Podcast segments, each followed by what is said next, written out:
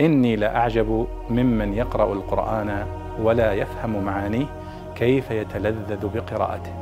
كيف يتلذذ بقراءته.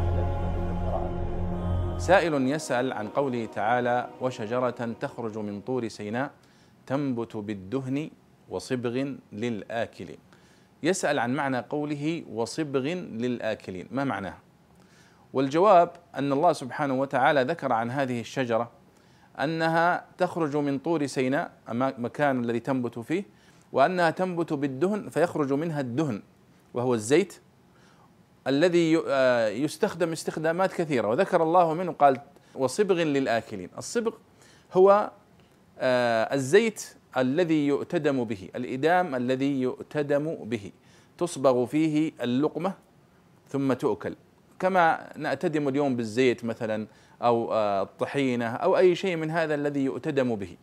فالله يقول أن هذا الزيت الذي يخرج من هذه الشجرة المباركة فإنه يستخدم آه، في ما تستخدم استخدامات كثيرة منها أنه صبغ للآكلين. أي يضعون اللقمة فيه ويأتدمون به الإدام ثم يأكلونه.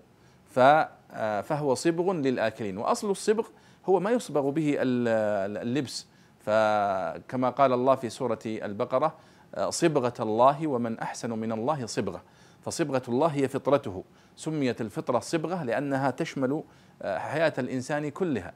فكذلك الصبغ يشمل الثوب كله. وهنا عندما يغمس تغمس اللقمة في هذا الصبغ فإنها تعم هذه اللقمة آه، عموما كاملا. ولذلك سمي صبغ للآكلين. أي إدام يأتدم به الآكلون في أكلهم. والله أعلم.